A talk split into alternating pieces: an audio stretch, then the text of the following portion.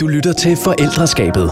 Og hvis du drømmer om at have en børnepsykolog i baglommen, har Ulla udviklet Via Volo, hvor hun guider dig uge for uge hele dit barns første leveår. Rigtig god lytning. Ja, men så vil jeg sige velkommen til dig, Frans Rasmus Rondé Henningsen Bjerg. De fleste kender dig som Rasmus Bjerg. Ja, tak.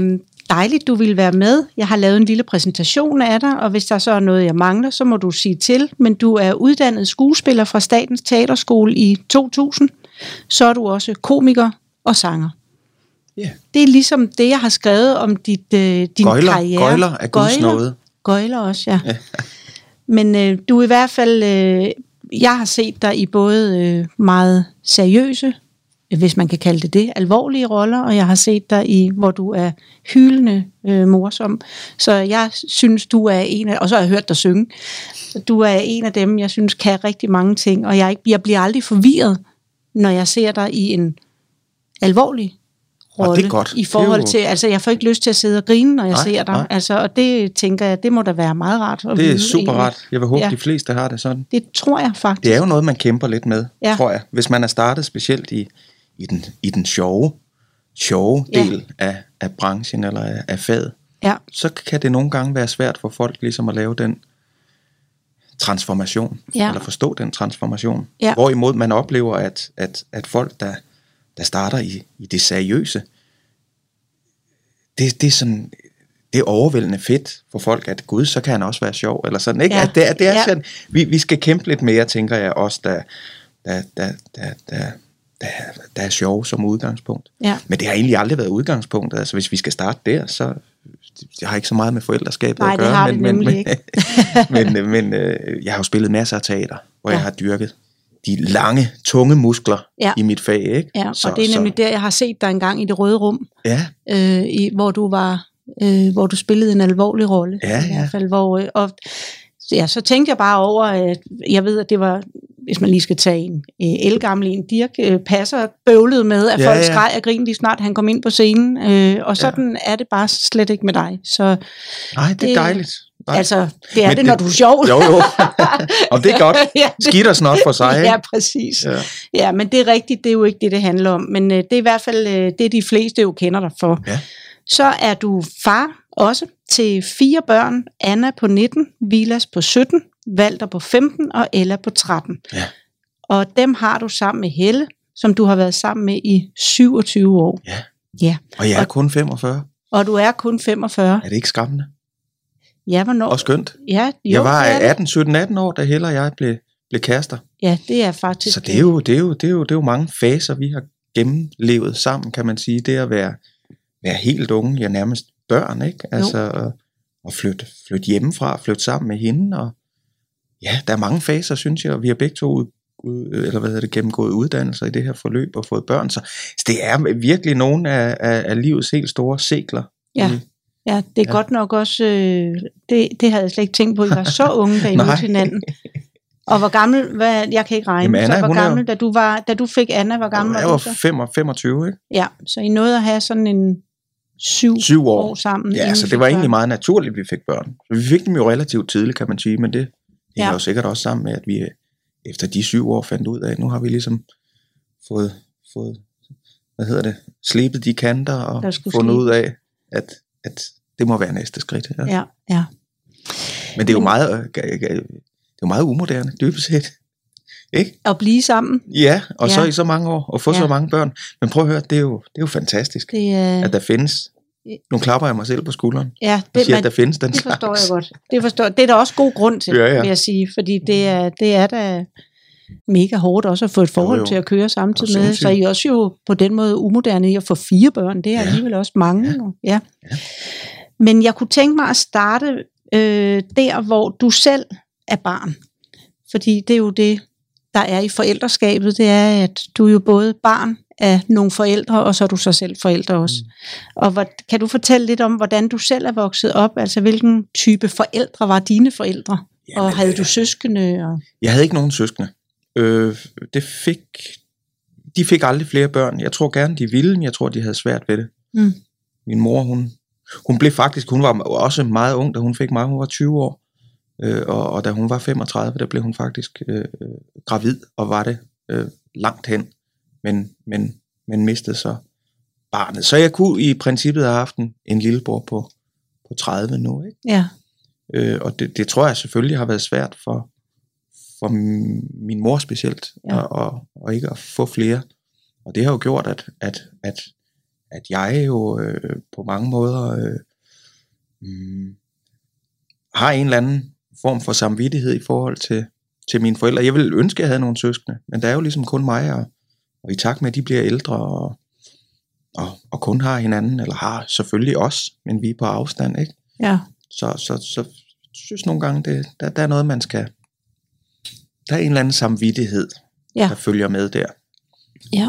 Som man skal lære at deale med. Ja, som du står alene med, ja. Kan man sige. Ja. Og jeg tror også, det er en del af forklaringen, eller grunden til, at vi har mange børn. Mm. Jeg havde det sådan, at til trods for en god opvækst, det er slet ikke det, men mine børn skulle i hvert fald ikke være alene. De skulle have nogen at dele glæder og sorger med og hinanden, og ja. Ikke mindst kunne aflaste hinanden, ja. I forhold til mig, ja. når det kommer dertil, ikke? Jo, ja. Så du har aldrig været i tvivl om, at du skulle have mange børn? Nej, det har jeg egentlig ikke. Altså 4, det er jo, jeg har aldrig tænkt det tal, men jeg vidste, der skulle nogle stykker til, og min kone Helle, hun er så ud af en søskendeflok, hvor de er 4 piger. Så jeg tror også, det altid har ligget i hende, at hun har været glad for den store familie, og i dag har de jo masser af glæde af hinanden. De piger, de er jo relativt jævnaldrende også, ikke? Og masser af børnebørn. Og, altså på den måde set udefra, så har Helles forældre jo fået virkelig den store familie, ja. Som jeg tænker, min mor måske også havde drømt om at få, ikke? Men de har været der meget, og de er der meget, og de får os i alle de lunser, de nu kan få. Så, ja, ja. Og hvad var du for det barn? Jamen altså, hvad kommer jeg af? Altså, sådan helt stereotypt, så var mine forældre et par flipper, ikke? Altså, vi er vokset op ude i et lille landsbysamfund uden for Kolding. Og inde i Kolding gik mine forældre på kunsthåndværkerskole i 70'erne. Og keramiker, uddannet derindefra. Begge to, no. Og de mødte hinanden på skolen der, ikke? Min far var så lidt ældre end min mor. Og den her charmeur, han scorede så den unge pige der, der var kommet ind med 4-toget, ja. Fra Billund. Og de flyttede på landet og skulle realisere den her drøm om et værksted. Og det her frie liv, som jo selvfølgelig var en del af det miljø, de ligesom udsprang af, og tiden. Mm. Så at blive plantet ude i en lille landsby, hvor omgivet af gårde og sådan et hvad skal man sige, ja, Morten Kork, det er måske et stort ord. Det var at tage den lidt for langt. Ja, det er den lidt for langt. Men det var jo sådan et eller andet, hvad skal man sige, anderledes miljø, der havnede i noget, der var helt anderledes. Så vi var lidt anderledes derude, det tror jeg egentlig godt, man kan sige. Men på den anden side var det også spændende for mine venner, som måske kom fra parcelhuset med en Ford Sierra i indkørslen og perlegrås og ligusterhæk og 3-stjernes salami i køleskabet. Ja. Der var det noget lidt andet at komme ned, hvor der var bønnepostej, og vi fik lov at lave mad på kakkelovnen, ja. Og sådan, ikke? Så jeg tror, men sådan er børn jo, altså de jeg ville jo gerne ligne alle de andre, og de andre synes jo, det var vældig eksotisk, at her var noget andet, ikke? Så allerede der, tror jeg, på en eller anden måde, der er plantet en følelse anderledes, det ved jeg ikke, men i hvert fald at skulle forholde sig til det, man kom af, som var så meget anderledes. Mm. Så jeg egentlig skulle tænke meget over, ja, hvordan der blev set på os, ja. Og hvordan jeg virkede på andre fag, det jeg kom af, ikke? Og det er ikke en ubetinget dårlig ting, slet ikke når man ser tilbage, så har det jo givet en masse, ja, det har udvidet min horisont på en eller anden måde, og jeg tror da også en del af det, kan man sige, er noget, jeg har taget med mig ind i mit arbejdsliv, og i den måde, jeg ligesom har, når jeg går til en karakter, jeg elsker at kigge på mennesker, jeg har altid været optaget af og finde karaktertræk hos folk, og finde ting, der stritter hos mennesker, eller det har jeg brugt meget i mit fag, tror jeg. Og ja, det bilder jeg mig ind, kan føres tilbage til det observerende barn. Ja. Ja. Og er du også opdraget hippie-agtigt, altså det, der i gamle dage hed laissez-faire, eller laden stå til? Yeah. Har du opdraget meget dig selv, eller hvordan er du opdraget? Yeah, nej, jeg synes altid, der var... altså min mor var jo nok den primære opdrager, kan man sige. Min far, han var, det var lidt mere frit, det hele. Om det handlede om, at mor var god til det, og så kunne man ligesom glide af på den, eller om det dybest set handlede om, at han syntes, jeg skulle have en masse frihed, det har jeg ikke tænkt så meget over, men det, min mor var den primære opdrager, og hun, der blev sat nogle rammer, det var hun egentlig god til, synes jeg. Mm. Altså, jeg har ikke gået på den måde for lud og koldt vand. Jeg blev slæbt rundt på ølejre, og det man gjorde dengang, ikke, ja, som havde en vis form for frihed i sig, ja, og som jo en eller anden måde tvang en i en ung alder til at tage noget ansvar, eller gøre nogle ting selv, eller stå på egne ben i en eller anden forstand. Meget mere, end jeg tror, vi egentlig giver vores børn i dag, sådan helt generelt, ikke? Ja. Jeg fik lov at klatre højt op i træerne, og faldt jeg ned, så fandt jeg ud af, at det kunne godt gøre ondt, ikke? Ja. Altså, så på den måde, jo, der var en ret lang elastik i forhold til. Men på den anden side var det også altid, når jeg kom hjem, og synes det havde været svært, eller nogen drillede, eller jeg havde fået skilt ud igen, fordi jeg jo sikkert spillede klassens klovn. Det var mit våben, tror jeg. Mm. Sådan i overlevelsen, eller finde sin plads, være rap i replikken og sådan, ikke? Og det kunne drive nogen lærer til vanvid. Gudskelov var der også nogen, der forstod kvaliteterne i det. Ja. men så blev det egentlig altid, den blev altid vendt rundt. Det var aldrig det skide synd for mig. Det var mere, hvad pokker kunne du have gjort anderledes? Kunne du have gjort noget anderledes i situationen, eller kunne det have noget med dig selv at gøre, eller kunne det... Altså, der blev sådan... og det var da sikkert skide hårdt, at man ikke bare fik stryg, ja, med hårene. Du skulle forholde dig til dig selv. Ja, det blev jeg nødt til. Ja. Og det synes jeg egentlig er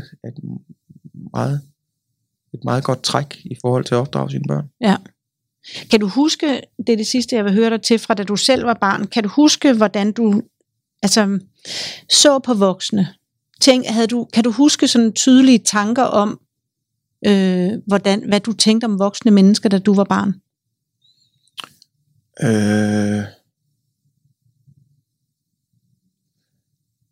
Ja. Altså, jeg tror helt generelt følte jeg en eller anden tryghed i det, jeg kom fra. Altså, der var sgu orden på tingene, selvom det hele kunne være lidt mærkeligt, og min far, han kunne danse rundt som Gud havde skabt ham under en bruser ude i flagstangen, ikke? Og høre høj musik med en porter i hånden. Så blev det jo en form for normalitet også, så der var ikke så meget, der kunne slå mig ud. Nej. Jeg tror mere der, hvor jeg blev skræmt af voksne mennesker, det kunne nogle gange være den tavshed, eller den ting, der var i andre familier, den fornemmelse. Jeg tror også, jeg var lidt af et antennebarn på den måde, sådan... havde en stor fornemmelse af, hvordan folk havde det. Mm. Og jeg synes jo, i nogle familier, så blev der ikke rigtig talt sammen, eller blev ikke rigtig talt til børnene, eller man kunne ikke rigtig mærke forældrene. Nej. Det kunne man sgu hjemme hos os, ja, og så kunne man sige, hold kæft, eller grine af det, eller udsvingene var større. Ting blev sagt, og så kunne det være et voldsomt skænderi, eller en stor omfavnelse, men der var ligesom ren røv og trut i. Ja. Og jeg synes, når jeg oplevede de der tavse hjem, jeg kom i, det kunne gøre mig lidt utryg. Ja. Dem var der nogen af, og jeg tror, alt så fint ud på overfladen nogle af de steder, men jeg havde ikke fornemmelsen af, at det måske var de lykkeligste hjem, nogle af mine venner voksede op i. Mm. Jeg ved ikke, om det var svar på. Det var det, ja. Det var det. Det var mere, jeg synes bare, det er spændende at spørge, ja, fordi der er så mange, der faktisk ikke kan huske det. Altså, der er virkelig mange voksne, der ikke kan huske, hvordan de så på voksne, da de var børn. Ja.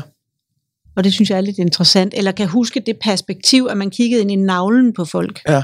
Ja, det kan jeg så huske på de der, kiggede ind i kønnet på festival, eller på de der, ølejre. Ja. Det var skræmmende, det vil jeg så sige var voldsomt, ikke? Ja, det kan jeg lige forestille mig faktisk. Men jeg tror egentlig også det mine forældre lavede, og det de gjorde, og de mennesker de omgikkes, så jeg et bredt udsnit af temperament og det tror jeg egentlig gjorde mig. Sidenhen har det gjort mig tryg, at der skulle godt kan være lidt højt til loftet i forhold til, hvordan man er, og hvad man gør som mennesker. Nogle gange træder man måske et skridt ved siden af, men så siger man undskyld. Eller du ved, altså den der tilgivelse i forhold til at være lidt ud af, svinge lidt med armene. Ja. Det har jeg oplevet meget af, og det har ikke skræmt mig. Nej. Det føler jeg heller ikke, det skræmmer som barn. Og er der, nu spørger jeg dig så alligevel om en ting mere fra det, er der noget, hvor du ligesom under din opvækst, eller da du nærmede dig at skulle have børn, tænkte, der er noget, jeg med sikkerhed vil give videre til mine børn, som jeg selv har fået, og måske også noget, du med sikkerhed ville forsøge at undgå, fordi du ikke synes, det var rart? Altså kan du huske, om du har taget stilling til sådan nogle ting? Ja, jeg i mit barndomshjem, så og selvfølgelig kvæg det mine forældre lavede, så havde vi ikke så mange penge. Altså det var sgu, det var hårdt til tider, og mange diskussioner gik jo på, hvordan man skulle prioritere det lidt der var. Om det var en liter mælk, eller far skulle have 10 smøger, ikke? Sådan lidt groft sagt. Ja. Og alt det ballade, der ligesom kan økonomi, noget så kedeligt som økonomi kan føre med sig, det har jeg egentlig altid haft sådan ud, det vil jeg gøre alt for, og hvor vil jeg gerne undgå at stå i sådan en situation. Ja. Og så vælger jeg jo det mest åndssvage selv at blive kunstner, kan man sige.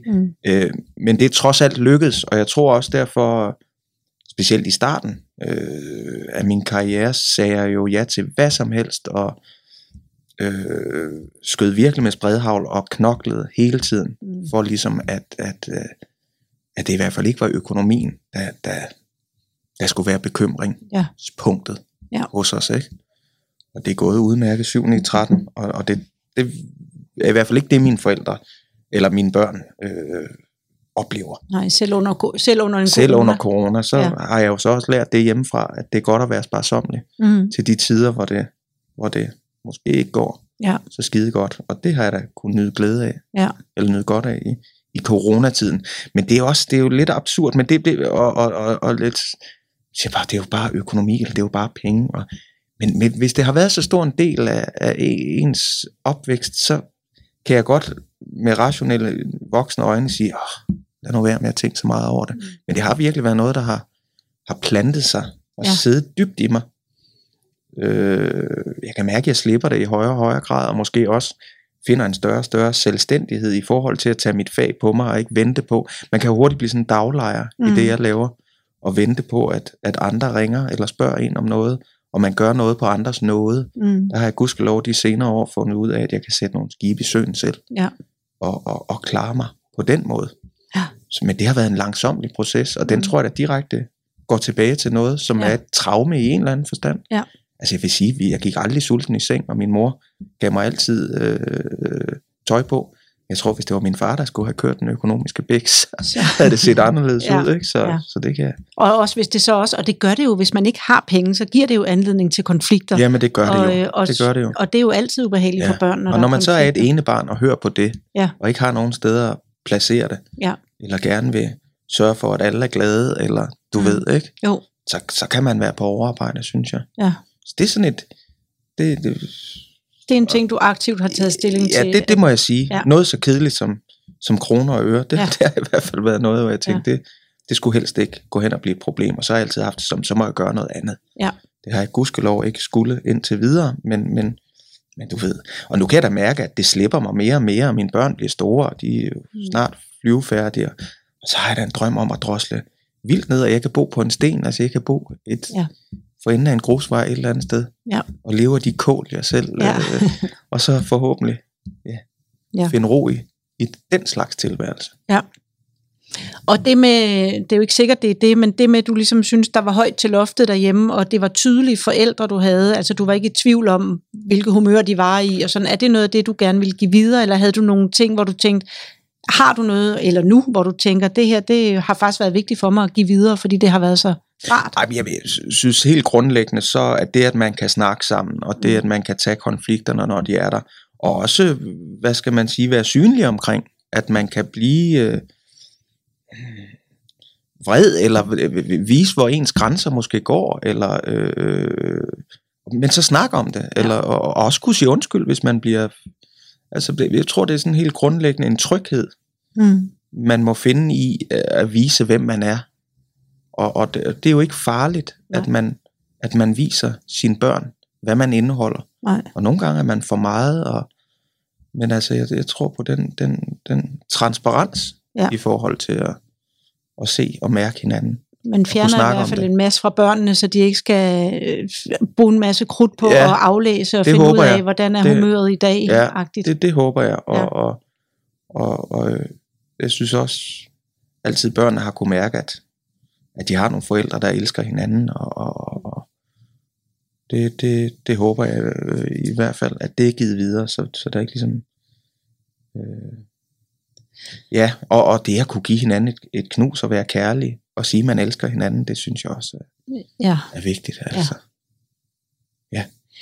Og fortælle børn, at de er gode nok, som de er, ja, og de følelser, de har eller sidder med, er ikke forkerte.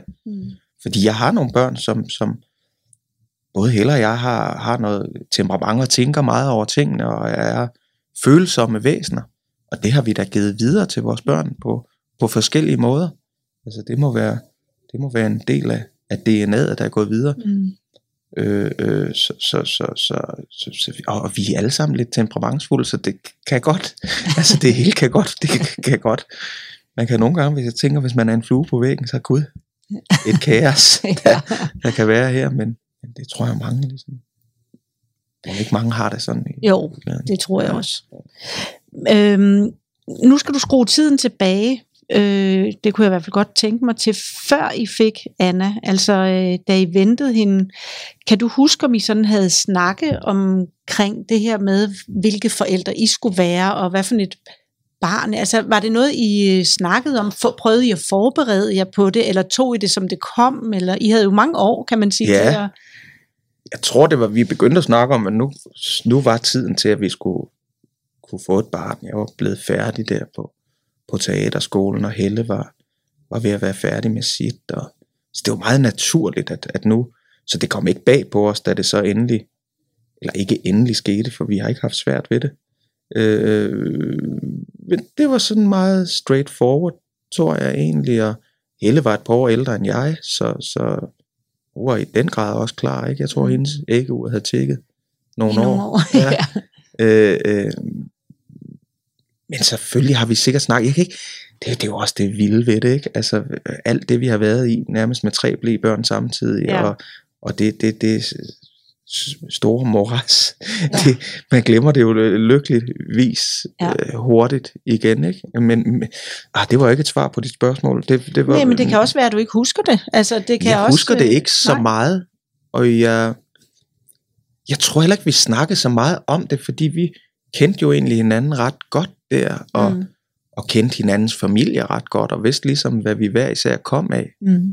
Og det var vel bare noget med at, ja, gøre det så kaste godt, vi nu kunne, og, ja, og kaste sig ud i det. Ja. Kan du huske, da I fik hende, sådan om, havde du mange bekymringer? Ja, men det havde jeg, og jeg var utrolig beskyttende for den her lille, og alle, ja, nu er det blevet fuldstændig normalt at spritte fingre hele tiden, men ja, det var det ikke dengang. Nej. Så det var hele tiden med sprit. Jeg tror, jeg fandt endelig sådan en flaske sprit et eller andet sted. Det var ikke noget, man kunne købe alle steder. Og jeg gik og skrubbede mine hænder med det, og folk, og de måtte ikke snakke for højt, når de var i nærheden. Jeg var meget sådan, en, hvad hedder sådan noget, ikke en tigermor, en løvefar, ja. Overfor det lille væsen der. Så jo, og jeg har altid, og jeg har en eller anden form for evne til at bekymre mig, et melodramatisk lag i mig, som hvis der bliver tændt op under det, så kan det stikke helt af, ikke? Så jeg var vældig. Og var det sådan bekymringer for, om hun skulle blive syg? Ja, eller om hun nu skulle, og den lille pige, og det var sådan virkelig, der kom et eller andet beskyttergen op, som jeg da selvfølgelig aldrig havde oplevet før. Der tog Helle det også mere stille og roligt, kan jeg huske. Men, og så kom den anden og den tredje, og så slipper man jo tøjlerne. Så ledte du ikke efter spritflasker længere? Nej, og til sidst, så kom man ind fra haven. Ja. Med møgbeskidte hænder, tog barnet op, ikke? Ja. Men var du en far, der... Eller, ja, hvis vi starter med Anna, fordi jeg ved jo godt, at det har ændret sig undervejs måske. Er du en far, der har været der meget? Har du taget sådan aktivt... Nu er der jo meget snak, især i disse tider, om mødre og fædre, og at fædre jo er kommet langt meget mere på banen. Hvad for en type far var du, da I fik Anna?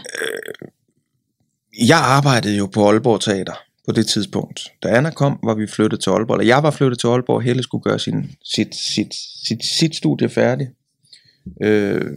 Det var lidt kompliceret. Så tog jeg et års orlov fra teateret og tog hjem. Helle blev færdig, og vi fik Anna der, og så flyttede vi til Aalborg. Og så var jeg ligesom forsørgeren, fordi Helle havde jo, eller vi havde prioriteret, at Helle så skulle gå hjemme med Anna, og ret hurtigt efter blev hun gravid med Villads. Så det var ligesom, det var sådan, det skulle være. Jeg skulle være jægeren, der samlede byttet, og så tog Helle sig af det derhjemme. Sådan helt, det er vel gammeldags. Og det var i hvert fald ikke moderne på det tidspunkt, synes jeg. Nej. Eller, var det... Men selvfølgelig, godt for dig, altså... selvfølgelig tog jeg mig, der er børn, og gudskelov, når man er på et teater, så møder man ikke før klokken 12, ikke? De børn, de vågner klokken 6 om morgenen, så jeg havde jo masser af tid med dem, ikke? Også da de blev lidt ældre, så havde jeg jo formiddagene før, så kom de jo bare sent i vuggestue eller børnehave, ikke? Og blev hentet tidligt af Helle, og så kom jeg jo som regel hjem midt på dagen efter prøver. Så kunne det være, at jeg skulle spille om aftenen, men så skulle de jo puttes. Så altså, de vågne effektive timer, dem har jeg haft rigtig meget sammen med dem, da de var små. Og jeg synes, det var skide hyggeligt og super sjovt. Altså, det var mange timers arbejde, kan man sige, i den periode, med det ene og det andet, ikke? Men jeg har faktisk altid været der meget. Der var så en periode, da de blev lidt større, og vi var begyndt sådan, og jeg var begyndt at lave noget i København, og der var ligesom kommet hul igennem til at lave, jeg tænkte på fjernsyn og sådan noget. Så der rejste jeg ret meget frem og tilbage. Og det kan jeg huske, vores Villads, den anden dreng der var han en 5-6 år. Og det led han egentlig en del af, at jeg var meget væk, ikke? Han savnede dig. Ja, det gjorde han. Ja. Og det var selvfølgelig også medvirkende til, at nu skulle vi ligesom stoppe op og se, hvordan kan vi være sammen som familie, og det kunne vi, hvis vi flyttede tilbage til København, ikke? Og ligesom sagde tak for nu til Aalborg Teater, og så prøvede at etablere os herovre. Der var som sagt, det kom så også af, at jeg følte, der var ved at være hul igennem, ikke? Og jeg fik mere og mere arbejde herovre, og så turde jeg også at tage springet. Men det var også meget Helle, der ville tilbage til København. Nu var det ligesom mig, der havde trukket hende derover, og hun havde taget den der tørn de år, da de var små. Så jeg følte ikke, det var mig, der ligesom skulle komme fra, at nu skal vi tilbage. Så da hun kom og sagde, nu ville hun altså gerne tilbage til København. Hun savnede jo selvfølgelig også det hun kunne her, og måske sine venner, og større omgangskreds og alt det der. Så var jeg ikke sent til at sige, det ville jeg også. Og det var godt for familien. Men der var lige et par år, hvor jeg var meget væk, ikke? Ja, og det kunne du i hvert fald så mærke, kan jeg høre. På Villads der specielt, Villads, ikke? Men også på dig selv, at du heller ikke synes det var rart, eller hvad? Nej, i starten var det meget rart. Altså, det var jo selvfølgelig også en eller anden form for, så kunne jeg slappe af. Ja. Kunne jeg væk fra alt det her. Ja. Ikke? De der dage om ugen, 3-4 dage om ugen, så kunne jeg også bare få noget ro. Ja. Det er jo den lidt egoistiske side af sagen, men det må vi jo også sige og give plads til, at sådan kan man også have det. Ja, præcis. Så man ikke løber skrigende bort. Ja. For det sker jo også. Ja. Og det gjorde vi da gudskelov. Ingen af os. Nej. Men efter en periode, når man har gjort det, så har man jo fået den ro, eller den, og så kommer samvittigheden. Ja. Så får man dårlig samvittighed over at have det sådan. Ikke? Ja. Så det er noget værd noget. Ja. Hvad synes du, et meget stort spørgsmål, hvad synes du har været det sværeste ved at blive forældre? Eller det mest udfordrende? Jeg synes egentlig ikke, det har indskrænket min egen frihed. Det tror jeg, mange ville svare. Det der med, og det vil også derfor, folk går fra hinanden, eller du ved, finder ud af, hvor er det fedt, have en uge fri, og så en uge med et barn, ikke? Så kan man få udlevet nogle af de ting, man, friheden som menneske. Men det synes jeg egentlig aldrig har været, det har aldrig været det for mig. Nej. Men det sværeste er jo, og hvad pokker får man proppet ind i de børn, og får de nu, man har jo alle mulige ambitioner på deres vegne, også i forhold til, hvordan de, hvilke holdninger og måder de ser verden på, og hvordan deres horisont forhåbentlig bliver udviklet, og udsynet bliver stort, og alt muligt. Og der kan man jo prøve at proppe en masse ind i dem i de første år, men lige pludselig så løber de jo selv med faklen, og skaber sig selv. Og det er jo skønt at se nu. Nu er de store, og vi kan være vældig uenige om forskellige ting, og jeg tror også, der er nogle af dem, der prøver mig af ved at tage nogle helt andre holdninger til ting end. Ja, er det så politisk for eksempel? Det kunne sagtens være politisk, ikke? Altså, eller du ved, værdier her i livet, eller hvad jeg synes er interessant, så er det lige pludselig ikke en skid interessant. Ja. Men lur mig om, der ikke bare bliver sået en lille kim, hvor de en dag tænker, det kan godt være, at han havde fat i noget, den gamle. Jeg ved det ikke. Man gør det så godt, man kan, ikke? Ja, men det har faktisk været noget af det, du har tænkt over, hvor meget I ligesom kunne være med til at skabe, hvad for nogle mennesker, voksne mennesker, der er kommet ud af dem. Ja, på en eller anden måde, og så igen hele tiden en balance, for jeg ved jo godt, jo mere man pådutter dem, eller jo mere man står hårdt på, at sådan og sådan skal tingene være, eller sådan skal du opleve verden, jo større bliver modviljen jo til at følge det råd. Ja. Så det er jo en balancegang hele tiden. Så synes jeg noget, der har været utrolig vigtigt og bærende og har løst ufattelig mange konflikter, eller sådan humoren har altid været til stede på en eller anden måde, ikke? Altså vi har altid været gode til at grine sammen, og synes også, men det er også en balance, fordi hvis man ligesom bare prøver at bruge humoren, når de er kede af det, eller du ved, ikke? Så bliver det også bare et våben, som måske, så kommer man måske ikke ind til kernen nogle gange i forhold til. Men det er godt at have humor. Ja, men det tror jeg, og det vil jeg simpelthen også sige, det har været, og sådan du skæver de sig jo utrolig meget, specielt et par stykker af det med. Det kan godt være, jeg har proppet lidt for meget ind i det. Lidt for meget humor. Ja. Bare der også er selvironi, så, ja, det er der. Så kan det gå. Det er der gudskelov. Ja. Ja, men det er jo en ongoing ting. Det kan godt være, at man synes, det var svært, når de er små, men jeg synes godt nok, man er på arbejde nu, i forhold til, at de er så store. Og jo selvfølgelig er meget modne på en side, og dybt umodne på den anden side, og ligesom prøve at få de ting til at.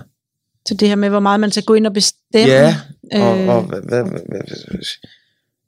du snakker om at være pilot i børnenes liv, og det er jo et godt billede. Og når man så bliver store, eller når de bliver store, ikke? Altså hvor meget pilot og hvor meget steward er man så lige pludselig. Ja. Altså det, og hvornår skal de selv lære at flyve, ikke? Altså det synes jeg, de er godt i gang med. Ja.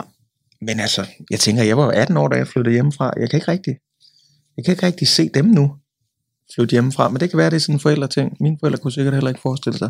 Nej, men jeg vil sige, der har tiderne jo altså ændret så meget. Jo, det børn.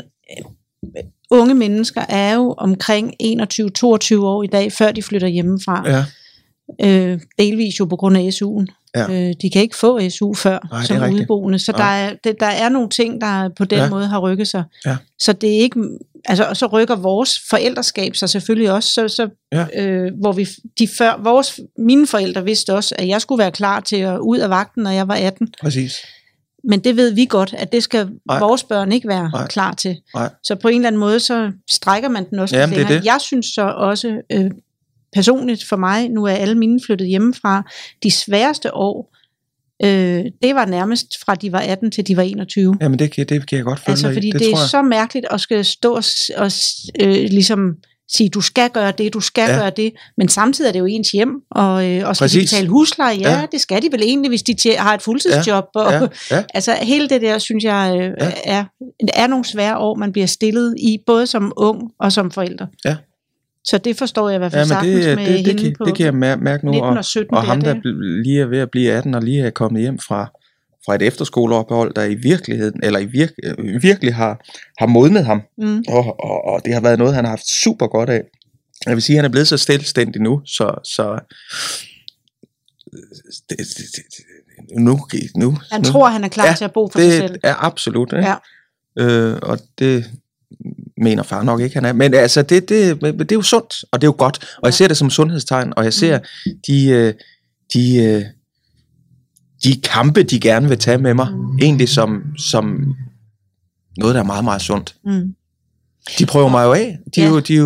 Og det er jo for at afprøve deres egen karakter. Ja. Og hvem de er, og hvad det er, de spejler sig i, og hvad kan de tage med fra det spejl, og hvor skal de pinedød finde noget andet? Ja. Så det er jo, altså hvis man lige stopper op og nyder det, konflikt, det er et voldsomt ord, men lige nyder det der kaotiske rum, det er. Det er sgu meget sundt. Ja. Altså på den måde tænker jeg, så er der kommet nogle selvstændige væsener ud af. Ja, som tør sige deres mening. Projektfamilien Bjerg, ikke? Ja. Er der noget, det kan også godt være, at det vi snakker om nu, det kan også ligge langt tidligere, er der noget, du tænker, det ville jeg fandme gerne have vidst, inden jeg fik børn, det ville jeg godt have været forberedt på, for det har fuldstændig taget røven på mig? Nej, men jeg er glad for, og det vil jeg sige til nogen, der sidder derude og tænker, og et barn, og så to, det kan vi da slet ikke overskue, men så er det altså slet ikke så slemt, når der kommer 3 og 4, altså man er i det, og man finder ud af at hjælpe hinanden, og børnene udvikler hver især en eller anden større form for selvstændighed i det at være en stor familie, så jeg vil absolut, hvis man har plads og tid og råd og overskud og lyst, så er det fantastisk at sætte en hel flok i verden. Så jeg er super glad for, at vi ikke stoppede efter 2, fordi det var hårdt, eller fordi det gør man. Ja. Jeg synes faktisk, og jeg har jo hele tiden det der billede af at se dem komme hjem med deres flok, og altså, det er jo rigdom. Det er jo, altså nu snakker vi økonomi før. Det er at være en rig mand. Ja. Når så, børnene kommer hjem. Ja, det synes jeg. Ja. Det glæder jeg mig til. Så kan bedstefar sidde i skyggen. Ja. Ikke rundt om flagstangen. Nej. Nå, det kunne være, at bedstefar skulle danse nøgen rundt om. Måske. Ja. Gør dem for lejende. Ja. På svigerdøtrene og svigersønnerne. Ja. Nej, det var slet ikke et svar på de spørgsmål. Hvad ville jeg gerne have vidst? Nej, det er bare, om der var noget, er der noget, hvor du ligesom tænkte, det havde måske været rart at vide det her? Jeg forstår lige pludselig nu, når folk siger små børn, små problemer, store børn, store problemer. Det forstår det godt nu. Ja. Eller problemer, udfordringer, lad os kalde det. Ja. Man går og tænker lidt, at det bliver lettere og lettere, og så kommer der faktisk nogle virkelig svære år. Ja, det gør der da. Ja, det synes jeg faktisk også. Ja. Så det er godt, man ikke ved det, tænker jeg.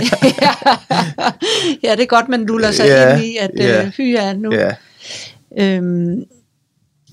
Jeg havde lige en ting, jeg ville spørge dig om, som lige smuttede. Nå jo, det her med, I valgte ligesom, at du skulle være forsørgeren. Mm. Nu ved jeg godt, jeg burde måske spørge Helle, men nu spørger jeg dig og beder dig om at være ærlig, så ærlig du kan. Synes du har været god til at anerkende det arbejde, hun har lagt i at være den, der har været den primære derhjemme?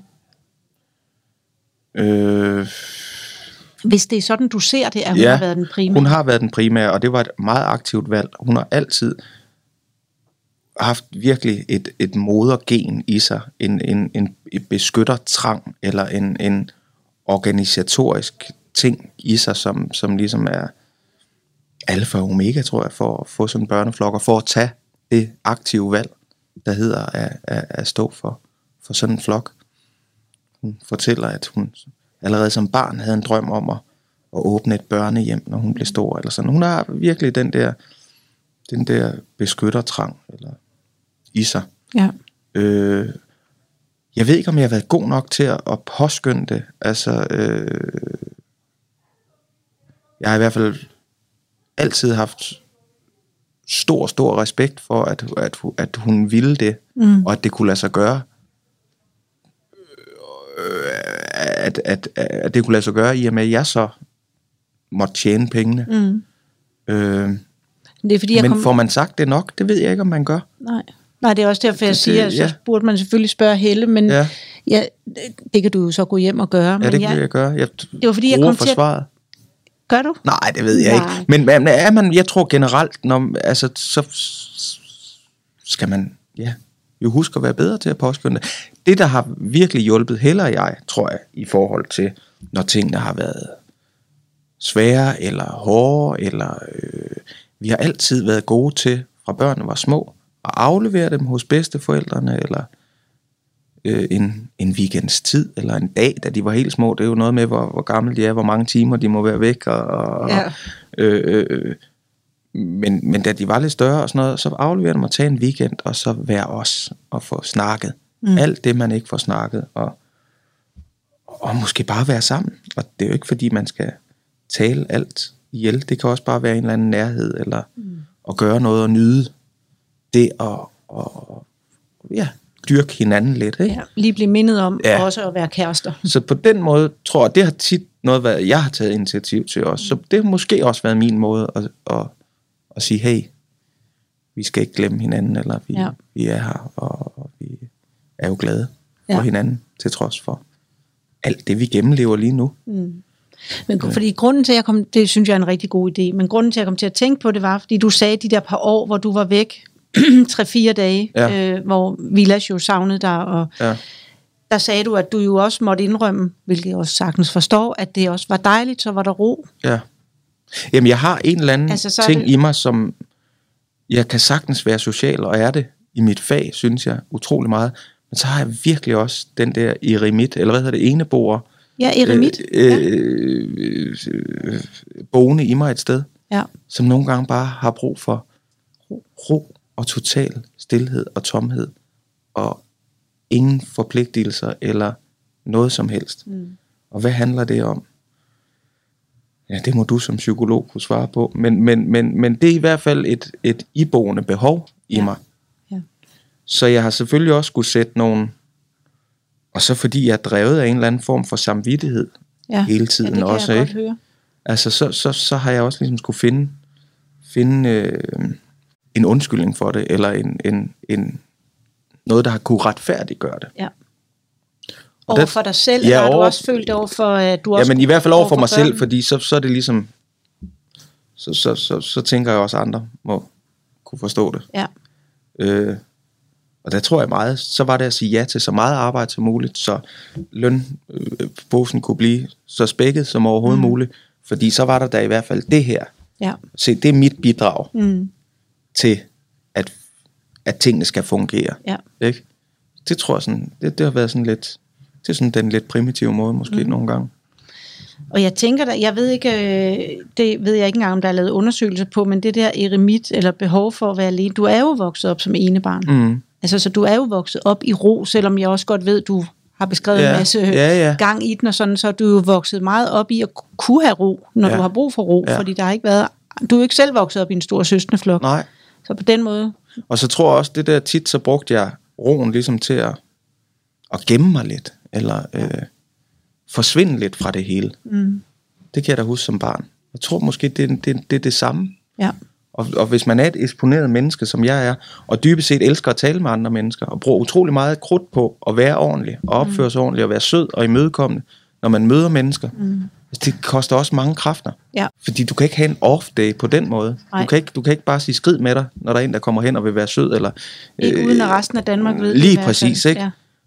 Og jeg har vitterligt et stort ønske og et stort lyst til at være sød ved alle mennesker, ja. og på den måde, ikke? Men det gør også bare nogle gange, så skal jeg bare væk og være mig selv, og ingen skal stille nogen krav til mig. Og det må næsten være blevet lettere, trods alt nu, hvor børnene er blevet større. Jamen, kan du tillade dig at sige det til, altså nu kan de forstå, at det ikke handler om dem, og det, fordi de jo heller ikke er så krævende på den måde, praktisk krævende. De er mere krævende sådan i nærvær og diskussioner og udfordre alle de her ting med holdninger, men de er jo ikke... De kan jo også hjælpe til med mad og indkøb og alle mulige ting. Jo, på den måde, det er blevet sagt til dem 50 gange. Ja. Ja, nu kan Villads, der har været på efterskole, han da i hvert fald skifte sengetøj. Og det tror jeg ikke, han har gjort på noget tidspunkt derhjemme. Jeg tog noget. Det var nærmest levende, det vi fjernede forleden. Nå, så der er lidt, der skal læres endnu. Ja. Der har vi nok nøset dem lidt for meget. Men det er jo en folkesygdom i tiden, tænker jeg. Ja. Ikke? Jo. Det er det. Kender du Per Schultz Jørgensen? Af omtale eller af navn? Jamen, han er sådan et af mine store faglige idoler, og ham har jeg også lavet en podcast med, og bad også ham om at prøve at komme med sit bud på, hvad kan være grunden til. Fordi der er nemlig mange forældre, der... du kalder det nøser, og nogen kalder det køler, det bryder mig heller ikke om. Men sådan... laver for mange ting for deres børn, servicerer dem for meget. Ja. Altså, og jeg har nemlig min egen lille teori, der handler om, at jeg tror, det er fordi, at vi har udviklet et samfund, der er uegnet for børn, at der bliver stillet meget, meget store krav til dem i skolen, og især i skolen faktisk med testninger, og de bliver målt, og de bliver vejet, og de skal klare sig så godt, og der er ekstremt meget fokus på præstation, også på sociale medier, og det ved vi godt som forældre, så derfor kommer man til at gå ind og være for blød i virkeligheden, fordi de har det så hårdt på alle mulige andre parametre. Det kunne i hvert fald være et bud på det. Og så tænker jeg også et bud i forbindelse med det her, at være en familie, hvor tingene har skulle køre, så har det nogle gange været lettere at gøre det selv. Ja. Ikke, for det er, og det er jo en bjørnetjeneste, man gør det. Men sig selv. Men det er jo bare, det er jo et projekt, at både have børnene med i køkkenet, og lære dem at putte den noget rent sengetøj på, eller vask et gulv. Ja. Det kræver noget af os. Det gør det. Og det tager dobbelt så lang tid, hvis vi skal have det med. Så i de her forjagede tider, kan det jo også være, derfor man springer over, hvor gader er lavest, ikke? Og netop også slipper for nogle konflikter der. Ja. Så er det blevet det. Det her også tænker, Gud, hvor er jeg glad for, at vores børn trods alt er så gamle nu, så de havde ikke alderen til og blive plantet med en iPad i hånden. Ja. Det er de ikke vokset op med. Nej. Jo, nu sidder de jo fandme hele tiden, ikke? Men da de var små, de har leget, der var børnetime hver aften, klokken var 5:30. Så sad de der med deres lille grøntsagsskål, ikke? Det var det lille højdepunkt på dagen. Ja. Vi havde ikke alle de der Disney... Dit, Dut og Dat, og Nickelodeon og alt det der. Hvis vi ville se noget, så var det en DVD med en børnefilm, vi satte på. Ja. Så jeg oplever og ved, at mine børn rent faktisk er den sidste generation, der har leget på den måde, som de gjorde. Ja, det er ved, man leger sikkert på en anden måde nu. Det kan godt være, at de interagerer på en anden måde online, og det er også fint. Men de har taget det med på den måde, at de alle sammen har været aktive, dyrket sport, dans og teater, og det er jo på en eller anden måde den fysiske leg, der er blevet ved med at være til stede i deres liv. Det må jeg sige, det vil jeg da opfordre, det ved jeg ikke, om man kan opfordre kommende forældre til, men Gud, og prioritere det, og nogle gange, det er skide nemt at plante en iPad i skødet af dem, men de skal ud og mærke noget, de skal ud og rulle sig, de skal ud og stikkes af en tårne. Ja. Et tårnekrat og sådan noget, ikke? Og jeg forstår godt, du er glad for, at de ikke er vokset op med det, fordi det er virkelig svært for forældre. Det er et gigantisk problem. Ja. Det er det altså virkelig. Nu det er måske sådan et helt mærkeligt spørgsmål, men jeg vil stille dig det alligevel. Kan du huske på noget tidspunkt, at der har været fagfolk, der har gjort dig usikker, eller Helle for den sags skyld, hvor du så har skulle, hvor I har skulle snakke nogle ting igennem i forhold til jeres forældreskab?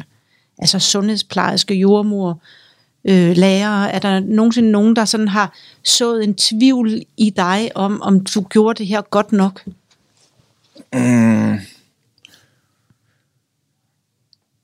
Jeg kan huske, da de var... Det var Villads, da han var lille. Så fik vi tit at vide, at der var navnlig en pædagog det sted, han var. En ung en af slagsen, tror jeg. Vil jeg sige til hendes forsvar. Men hun brugte utrolig meget energi på, hvad Villads havde gjort. Han kunne have bidt nogen, eller han kunne have... altså, hun fortalte alle de der ting om et lille bitte barn. Mm. Som ligesom gjorde os lidt magtesløse, eller lidt kede af det, og tænkte, det var ham, der var noget galt med. Ja. Det kan jeg huske, det fyldte ret meget i en periode. Og egentlig ikke, hun var aldrig på årsagsting. Kunne det have noget at gøre med, at han lige var blevet storebror, og var lillebror midt i det der, eller kunne det være, at han havde et sprog, der var lidt vanskeligt, så det var hans måde ligesom at reagere på. Eller der var alle de der, det var ligesom bare konstateringer af... Nogle problemer, der var i ham. I ham. Ja. Og så der havde vi jo ikke erfaring nok til at ligesom tænke det lidt større perspektiv. Så det blev lidt et problem, der var i ham. Og så prøvede vi at opdrage lidt, tror jeg, på det her lille stakkelsvæsen. Ja. Og det har egentlig sådan... Det havde jeg tænkt, der ville man godt have været klædt af, eller klædt på. Mm. Man blev klædt af. Yeah. Man ville godt have været klædt på en lidt anderledes måde. Eller i hvert fald have ønsket sig, sådan en pædagog på en eller anden måde var blevet klædt på. Yeah. Til at deale med den slags. Yeah. Det kan jeg huske. Det var sådan det, men det er sådan det tætteste på, vi er kommet med. Så vores to drenge, de har haft længe om at udvikle deres sprog, eller deres sprog, det bliver sådan, så det for begges vedkommende, var det jo noget, der ligesom, det var jo noget, de dealede lidt med, ikke? Jo. Men det gjorde de, så vi ligesom tog beslutningen om, at de skulle et år senere i skole begge to, ligesom være helt klar til det der. Og det kunne man så dengang, der har jeg indtryk af, der og meget strikse regler. Nu skal man jo nærmest udredes af en psykolog, altså hvis forældrene kommer og... Man skal i hvert fald ansøge om det. Ja. Ja. Den omstændige proces var der gudskelov ikke. Og tit er det jo sådan, at drengene lige skal have lidt mere tid end pigerne, ikke? Ja, præcis. Og der er jo nogle drenge, vi taber på gulvet, tænker jeg, hvis de pigerne død skal, så skide hurtigt igennem hele systemet. Ja. Det er jeg meget glad for, at vi lod dem vente. Nu synes de jo, det er sådan lidt træls, ikke? Nu ham, Villads, der på 18, han skal til at gå i gymnasiet med nogen på sin lillebrors alder. Det synes han, der er lidt... Ja, til gengæld kan han gå i byen, og alle sådan nogle ting, og få kørekort. Og spille totalt smart over for de der unge piger. Ja. Ja. Er der noget her sådan... jeg har to ting her til sidst. Det ene, det er... Eller jeg har faktisk tre ting. Vi starter lige med den første. Ja. Er der noget, hvor du vil sige, her har du været allermest i tvivl som forælder på, hvad du skulle stille op, hvad du skulle gøre, eller om det, du havde gjort, var helt hen i vejret? Altså, er der sådan... Nej, men jeg har faktisk... Jeg har på det seneste tænkt, at det vil være skide godt nu med de store børn, at man måske... Nu har der været meget med parterapi og sådan noget. Folk går i parterapi. Men sådan familieterapi... Jeg ved ikke, hvor meget det er brugt. At sunde og raske familier, dybest set, får sidde med et professionelt menneske, der kan stille de rigtige spørgsmål, eller stiller dem ind, og det ikke bare er, det ikke handler om, at det er en, det er jo for fanden ikke, det er jo ikke en kritik af dem, men det er jo ligesom bare en måde at se en familiestruktur, og hvordan det skal fungere, når man er stor, og når man gerne vil være selvstændig, og når man er den virksomhed, der hedder familien, i det her tilfælde Bjerg, ikke? Mm. Det har meget tænkt på. Det tror jeg kunne være super godt for os alle sammen. Ja. Så vi ikke kører op i et hjørne hver gang, eller den samme konflikt gentager sig. For det er jo det, der sker. Ja. Det er jo sådan noget, der kører i ring på en eller anden måde. Mm. noget mellem børnene nogle gange, ikke deres, eller heller jeg kan gå og bide af hinanden, fordi jeg måske er sådan lidt, det skal nok, og hun mere. Altså lige find ind på sporet i forhold til at være en familie med store børn. Ja. Det var sådan noget, jeg tænkte. Ja. Og det kunne være, at det var Ulla Dyrlev, jeg skulle ringe til, og lade hende konsultere familien. Ja, det ved du, at det skal du være velkommen til. Ja. Ja. Nå, men er det noget, man bruger? Det, ja, tænkte, altså, det er der. Altså, og jeg laver det jo også. Nå, det gør du? Okay. Ja, det gør jeg. Og jeg, nu er jeg jo så, jeg jo ikke helt selv kunne gøre det derhjemme, fordi jeg jo er mor der, og ikke psykolog, men alligevel har jeg faktisk prøvet at gøre det, for jeg altid undrer mig lidt over, at man netop tager sit arbejdsliv så alvorligt, og holder personalemøder, og mus-samtaler, og alt muligt, med familievirksomheden, som du lige kalder det, eller familiesystemet, det forventer man bare, det skal kunne køre, og det kan det selvfølgelig ikke. Så det, og så er det tit, når man så endelig får snakket sammen, så er det måske, især når børnene flytter hjemmefra, så er det sådan under festlige sammenhæng, der er det ikke der, man lige siger, jeg har for eksempel et barn lige nu, der ikke har det specielt godt. Det er ikke lige der, man dræber stemningen og siger, ja, jeg har det sgu af helvede til i øjeblikket. Så hvis man ikke får skabt nogle rum, om det så bare en gang om måneden, eller en gang hver anden måned, hvor der rent faktisk er mulighed for, at man kan sige, som barn, også stort barn, jeg er i mistrivsel. Ja. Uden at man dræber en fødselsdag, eller en 80-års bryllupsdag, skulle jeg til at sige. Det er der vel trods alt ikke noget, der er nogen, der når. Nej. Men altså, at så derfor har jeg altid gjort det faktisk en gang om måneden, at samle dem, og de siger jo også, det er fordi, de børn er en psykolog. Men jeg synes faktisk, det er en god idé at gøre det. Det er en super god idé. Fordi hvornår er det lige, man... Der er jo også altid nogen i en søskendeflok, der taler mere end andre, præcis. Altså, og som kommer til naturligt at fylde mere. Ja. Så hvis man ikke ligesom får skabt det der rum, hvor man siger, det kan sgu godt være, det er lidt akavet her i starten, men det er der ikke noget at gøre ved, fordi vi skal bare lige touch base, hvor den har hver især det, og er der noget, jeg har altid sagt, på en skala fra 1 til 5, hvordan klarer jeg mig som mor i øjeblikket? 1 er lort, 5 er fantastisk. Så på den måde kunne de komme med en eller anden form for evaluering. Og når de så gav mig en 2, så vidste jeg jo ligesom, okay... Og det var typisk måske, fordi jeg var stresset og arbejdede for meget. Præcis. Så har de jo hjulpet mig til at... Ja. Det er da en skidegod idé. Ja. Så det var der noget, du gerne ville have vidst, som... Så det sådan noget, jeg gerne ville vide. Ja. Hvordan gør man det? Ja. Det kunne vi godt have brug for familierne. Og jeg siger jo ikke, det er ikke, fordi der er nogle røde alarmklokker, der bimler og bamler. Det handler simpelthen om, at hvorfor kører man ind i den samme... Hvorfor kan man ikke få løst den hårde knude? Eller hvad er det for nogle mekanismer, der gør, at vi ender der hver gang? Ikke? Altså det er da bare et sundhedstjek, eller hvad hedder sådan noget? Ja, lige præcis. Man tager bilen på værkstedet en gang imellem. Ja, og grunden til, at man netop ikke får det løst, er som regel jo, fordi man tager det faktisk ikke alvorligt på samme måde, som man ville gøre, hvis det var noget økonomi. Ja, altså præcis. Der var på spil, eller et job, eller noget, hvor man... Hvis du får noget at vide på dit job, du skal gøre anderledes, så gør du det jo anderledes. Altså, hvis du gerne vil, altså, det går jeg i hvert fald ud fra. Ja. Eller i hvert fald reflektere over det og tænke, det må jeg, men på en eller anden måde, så... Og der er det jo svært, og nogle gange bare forældrerollen, ikke? Og hvordan gør man så det med børnene? Hvordan køber de ind på den præmis, vi nu opstiller, at vi skal snakke sammen, ikke? Eller bare de der øjne udefra, eller du ved, der giver en drejebog for, hvordan man... Hvordan sådan noget kunne forløbe. Ja. Og alle ligesom, stempler ind i den præmis. Ja. Det er svært at sætte den præmis op, tror jeg bare, som forældre. Ja. Ikke? Ja.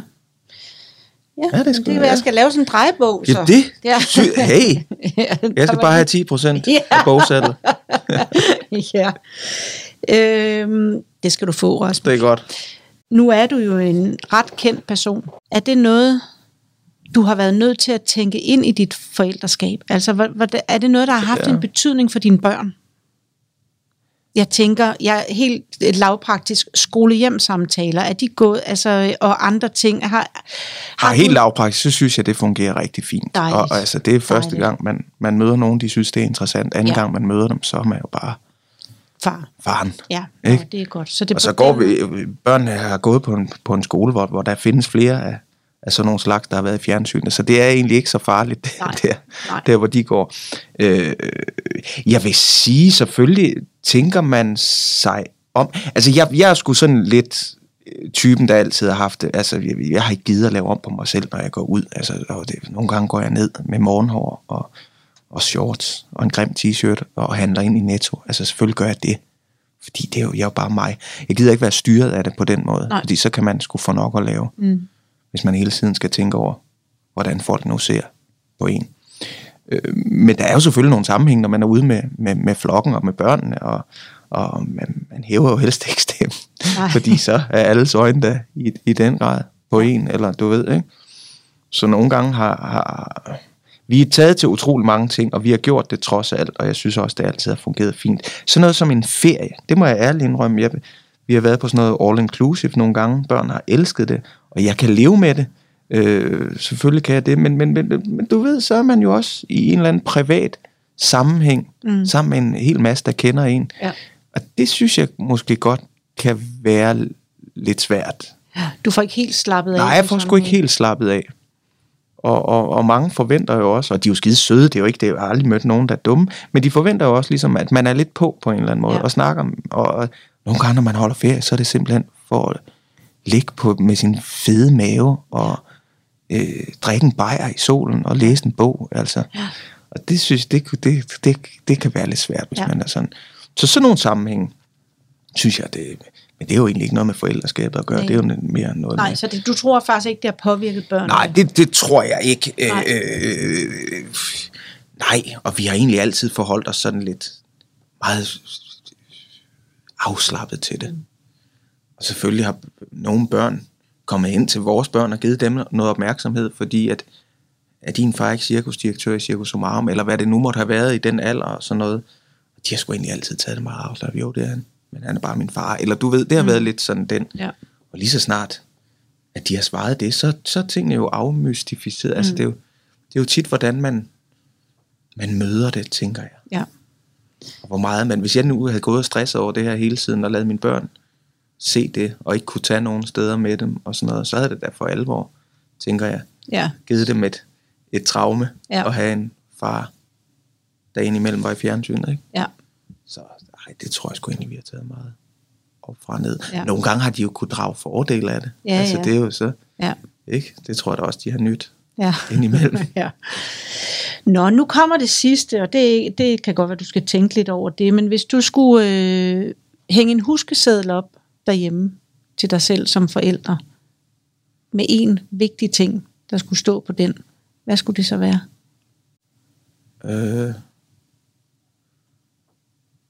At man skal tålmodigheden og huske at tælle til 10 og grin af det du kan og lad dine børn mærke at du elsker dem. Ja. Det var en god seddel. Ja, der var 4 til på den seddel. Ja. Ja, det tror jeg. Det er sådan. Og så husk, du gør, hvad du kan, hvis du tager dig sammen. Ja. Så husk også lige at tage dig sammen. Nu er vi over en. Ja. Ej, men Rasmus, tusind tak, fordi du ville være med her til at tale om dit forældreskab. Vi er jo kommet langt omkring. Ja, det er vi. Ja. Det er en stor sammenkogt ret. Ja. Med masser af krydderier. Jeg håber, den er spiselig. Ja, det tror jeg helt sikkert, det der. Det er godt. Ja. Så, jamen, tak selv. Tak. Jeg vil gerne give dig et fast holdepunkt i dit nye liv som forælder. Derfor har jeg skabt Via Volo. En streamingbaseret forældreguide, hvor jeg guider dig uge for uge gennem afsnit af 3-10 minutters varighed fra 33. graviditetsuge og helt frem til dit barns 1 års fødselsdag. Via Volo koster 1.800 kroner og kan købes på viavolo.dk.